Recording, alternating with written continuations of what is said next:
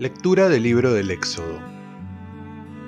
En aquellos días, el Señor dijo a Moisés, Anda, baja del monte porque se ha pervertido tu pueblo, el que tú sacaste de Egipto. Muy pronto se ha apartado del camino que yo les había señalado.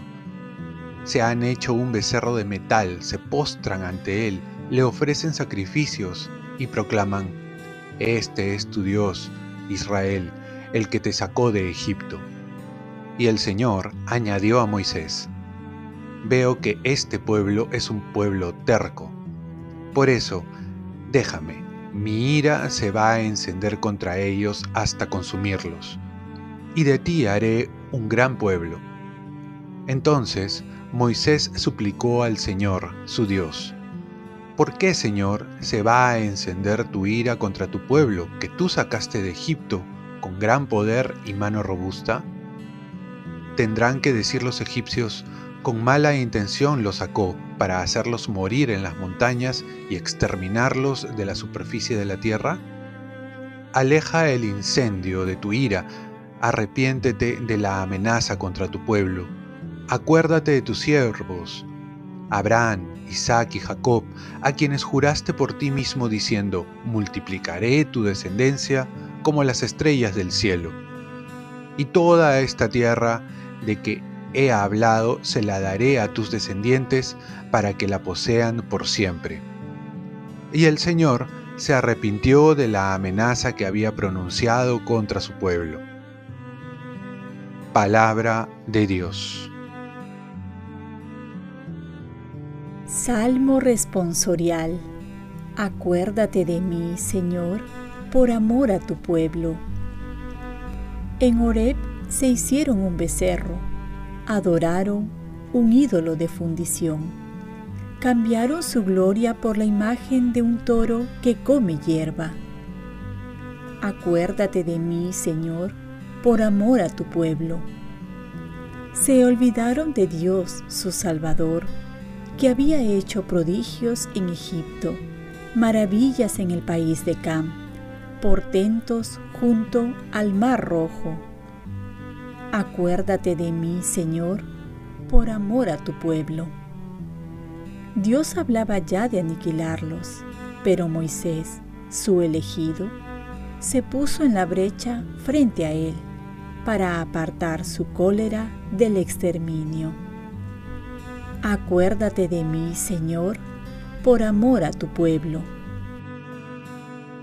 Lectura del Santo Evangelio según San Juan. En aquel tiempo dijo Jesús a los judíos, Si yo doy testimonio de mí mismo, mi testimonio no es válido. Hay otro que da testimonio de mí, y sé que es válido el testimonio que da de mí. Ustedes mismos enviaron mensajeros a Juan y Él ha dado testimonio de la verdad. No es que yo dependa del testimonio de un hombre. Si digo esto es para que ustedes se salven. Juan era la lámpara que ardía y brillaba. Ustedes quisieron gozar un instante de su luz, pero el testimonio que yo tengo es mayor que el de Juan las obras que el Padre me ha concedido realizar, esas obras que hago dan testimonio de mí, que el Padre me ha enviado. Y el Padre que me envió, él mismo ha dado testimonio de mí. Ustedes nunca han escuchado su voz, ni han visto su rostro, ni su palabra habita en ustedes, porque no creen al que Él ha enviado. Ustedes investigan las escrituras pensando encontrar en ellas vida eterna, pues ellas están dando testimonio de mí. Sin embargo, ustedes no quieren venir a mí para tener vida. No recibo gloria de los hombres. Además, a ustedes yo los conozco.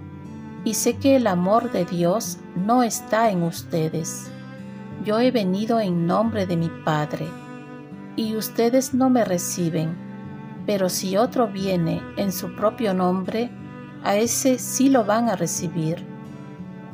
¿Cómo pueden creer ustedes que aceptan gloria unos de otros y no buscan la gloria que viene del único Dios? No piensen que yo los voy a acusar ante el Padre. Hay uno que los acusa, Moisés, en quien ustedes han puesto su esperanza. Porque si creyeran a Moisés, me creerían a mí, porque él escribió de mí. Pero si no dan fe a sus escritos, ¿cómo darán fe a mis palabras? Palabra del Señor. Paz y bien, creer que Dios existe es un alivio y creer que Dios nos ama cambia la vida. Creer en Dios verdaderamente cambia la vida, pero este creer viene con una convicción. Es un don que viene de Dios, el don de la fe. Podemos creer muchas cosas y en personas, pero esto no cambia la vida. Cuando uno cree que Dios existe, pero sobre todo cuando cree que Dios lo ama, entonces la vida se transforma. Los judíos creían que Dios existe, claro que sí, pero les era casi imposible que este Dios los amase tanto que venía a hacerse hombre en Jesucristo. Hoy en día muchos pueden creer que Dios existe y su vida tiene una cierta seguridad, pero si uno conoce cuánto le ama a Dios, que se hizo hombre para estar con nosotros y murió en una cruz, entonces Ahí encuentra el verdadero sentido de la vida. Por otro lado, no basta conocer a Dios, sino que este conocimiento viene acompañado con las obras. Jesús va a decir que las obras testifican que es el enviado del Padre. Y nosotros podríamos decir lo mismo, que las obras que hacemos dan testimonio que somos creyentes, que somos hijos de Dios, que somos cristianos. Cuando Dios nos cambia la vida, esta influye alrededor nuestro. La Madre Teresa de Calcuta decía, la persona que nos encuentre debe irse más contenta después que nos haya encontrado.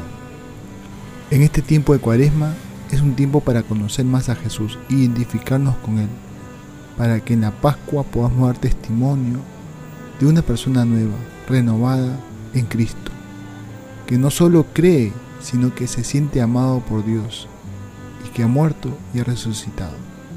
Oremos. Virgen María, ayúdame a creer cada vez más en Dios y que esta fe cambie mi vida para dar testimonio de Él con mis obras. Ofrezcamos nuestro día. Dios Padre nuestro, yo te ofrezco toda mi jornada en unión con el corazón de tu Hijo Jesucristo, que sigue ofreciéndose a ti en Eucaristía para la salvación del mundo. Que el Espíritu Santo sea mi guía, mi fuerza en este día, para ser testigo de tu amor.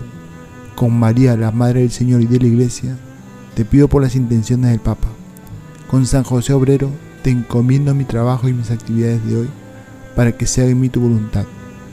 Y la bendición de Dios Todopoderoso, Padre, Hijo y Espíritu Santo, descienda sobre ti. Cuenta con mis oraciones que yo cuento con las tuyas y que tengas un santo día.